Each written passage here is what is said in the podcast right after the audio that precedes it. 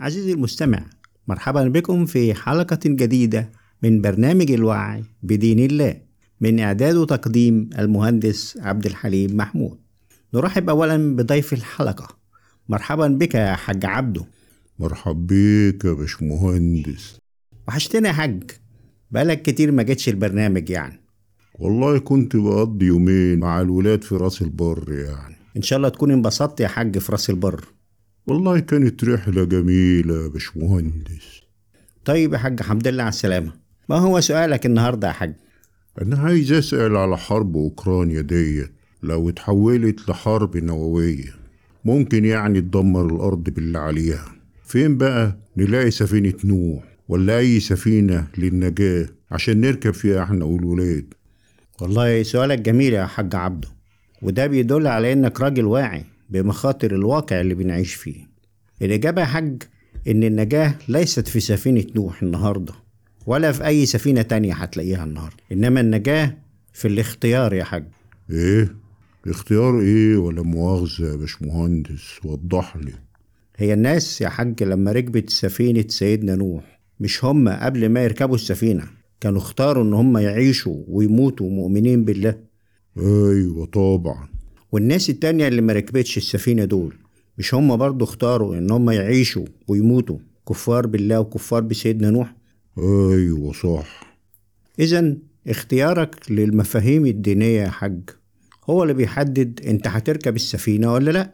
مش السفينة نفسها هي اللي هتنجيك يا باشمهندس أنا اخترت الإيمان بالله خلاص والحمد لله. فين بقى سفينة النجاة من حرب النووية؟ خش في الموضوع.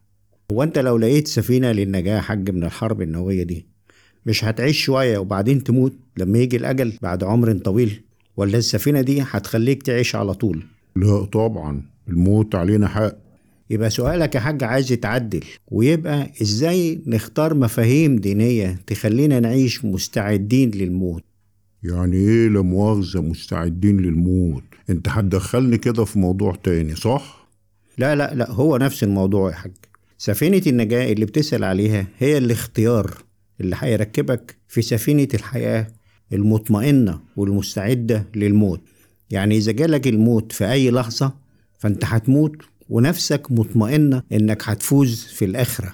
وهي دي النفس المطمئنة اللي ربنا بيقول لها يا أيتها النفس المطمئنة ارجعي إلى ربك راضية مرضية فادخلي في عبادي وادخلي جنتي. وهي دي سفينة النجاة اللي انت المفروض تدور عليها عشان تلاقي النجاة في الدنيا وفي الآخرة كمان. طبعا كلنا بنفتكر دعوة سيدنا نوح لابنه وقت الغرق عشان يختار الإسلام ويركب السفينة مع نوح ومع المؤمنين لكن للأسف هو رفض واختار الكفر بالله. تأمل معايا هذا المشهد المبكي لجدل سيدنا نوح وابنه حول الاختيار. وهي تجري بهم في موج كالجبال. ونادى نوح ابنه وكان في معزل يا بني اركب معنا ولا تكن مع الكافرين. يعني كان بيخيروا برضه بين الإيمان والكفر. هو ده الاختيار اللي إحنا بنشرح فيه. قال سآوي إلى جبل يعصمني من الماء. يعني اختار الكفر. وظن إن الجبل سيعصمه من أمر الله. أبوه قال له إيه؟ قال لا عاصم اليوم من أمر الله إلا من رحم وحال بينهما الموج فكان من المغرقين. وهم بيتكلموا الموج حال بينهم فغرق هو ده الاختيار. هو كان سيدنا نوح بيخيره. بس الاختيار في وقت الغرق ما ينفعش. الاختيار يجب أن يكون في وقت الحياة قبل وقت الغرق. طيب معنى كده إن الأرض لو غرقت واتدمرت كلها في الحرب النووية ممكن ربنا يهلك الظالمين وينجي المؤمنين زي ما نجى سيدنا نوح كده واللي ركبوا معاه. الله يفتح عليك يا حاج. عشان كده المؤمن ما يهموش حرب نووية ولا غيرها. إن ربنا لما بيهلك قرية من الظالمين لازم بينجي اللي فيها من المؤمنين. ليه؟ لأنهم نجحوا في الاختيار. وزي ما ربنا نجى سيدنا نوح واللي آمنوا معاه رأينا قصص تانية في القرآن إنه ربنا سبحانه وتعالى نجى سيدنا صالح واللي آمنوا معاه لما أهلك قوم ثمود ونجى سيدنا هود ومن آمن معه لما أهلك قوم عاد ونجى لوطا ومن آمن معه لما أهلك قومه. طيب ما هو ربنا لما بيهلك قرية وينجي المؤمنين ما هي المؤمنين دي هتعيش في عالم فاضي إزاي يا باشمهندس؟ ما فيهوش ناس تانية. يعني تبقى حياة صعبة شوية برضك. مش كده ولا إيه؟ هو ربنا سبحانه وتعالى لما بيهلك قوم بينشئ قوما آخرين. اسمع الآيات في سورة المؤمنين اللي بتحكي قصة نوح. وانتبه للآية الأخيرة. فإذا استويت أنت ومن معك على الفلك فقل الحمد لله الذي نجانا من القوم الظالمين. وقل رب أنزلني منزلا مباركا وأنت خير المنزلين. إن في ذلك لآيات وإن كنا لمبتلين. ثم أنشأنا من بعدهم قرنا آخرين. شفت لما بيهلك قرية ربنا بينشئ بعدها قرنا آخرين.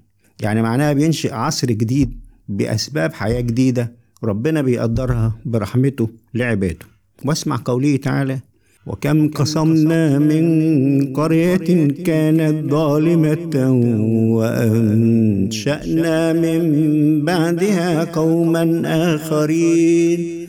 دي سورة الأنبياء الآية 11 خليني بقى حاج أرجع معاك للحرب النووية وأكد لك إنها ستحدث ستحدث. ليه بس يا باشمهندس ما تتفائل بالخير يا جدع؟ اسمع الآية دي يا حاج في سورة الإسراء وأنت تعرف. وإن من قرية إلا ونحن مهلكوها قبل يوم القيامة أو معذبوها عذابا شديدا. كان ذلك في الكتاب مسطورا. طيب وإيه العلاقة بس يا باشمهندس بين الآية ديت وبين الحرب النووية؟ العلاقة يا حبيبي إن الآية بتأكد على تدمير كل قرية قبل يوم القيامة. ده قضاء الله اللي قضاه سبحانه وتعالى. والعالم اللي إحنا بنعيش فيه النهاردة هو أول عالم في التاريخ البشري بيعيش في قرية واحدة. بيحكمها نظام عدواني واحد بيتشرد بسببه مئات الملايين من الناس من الحروب. وبيعيش على اقتصاد عالمي واحد بيجوع بسببه مئات الملايين من الناس. وإذا اجتمع كل ده في قرية واحدة لابد إن ربنا هيهلكها قبل يوم القيامة. أو يعذبها عذابا شديدا. وعندك الآية التانية اللي بتقول وإذا أردنا أن نهلك قرية أمرنا متر فيها ففسقوا فيها ففسقوا فيها فحق عليها القول فدمرناها تدميرا. وكم أهلكنا من القرون من بعد نوح. وكفى بربك بذنوب عباده خبيرا بصيرا.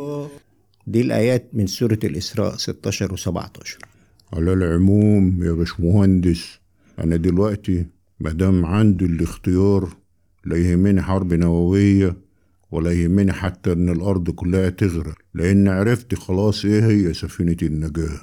إيه هي بقى سفينة النجاة يا حاج؟ سفينة النجاة هي الاختيار اللي يخليني أعيش في الحياة وأنا مطمن النفس ومستعد للموت في أي لحظة. فإذا جه الموت أموت وأنا مطمن بالفوز في الآخرة إن شاء الله. وإذا عشت وربنا قدر إنه يهلك الأرض بحرب نووية ولا يغرقها قبل ما أموت فأنا هفضل مطمن برضه إن ربنا هيهلك الظالمين وهينجيني مع المؤمنين. وعشان كده أنا عايش مطمن مع الحياة ومع الموت. ومع هذا الاطمئنان الذي يعيش فيه الحج عبده نأتي إلى نهاية حلقتنا وإلى اللقاء في حلقة جديدة من برنامج الوعي بدين الله. والسلام عليكم ورحمة الله وبركاته.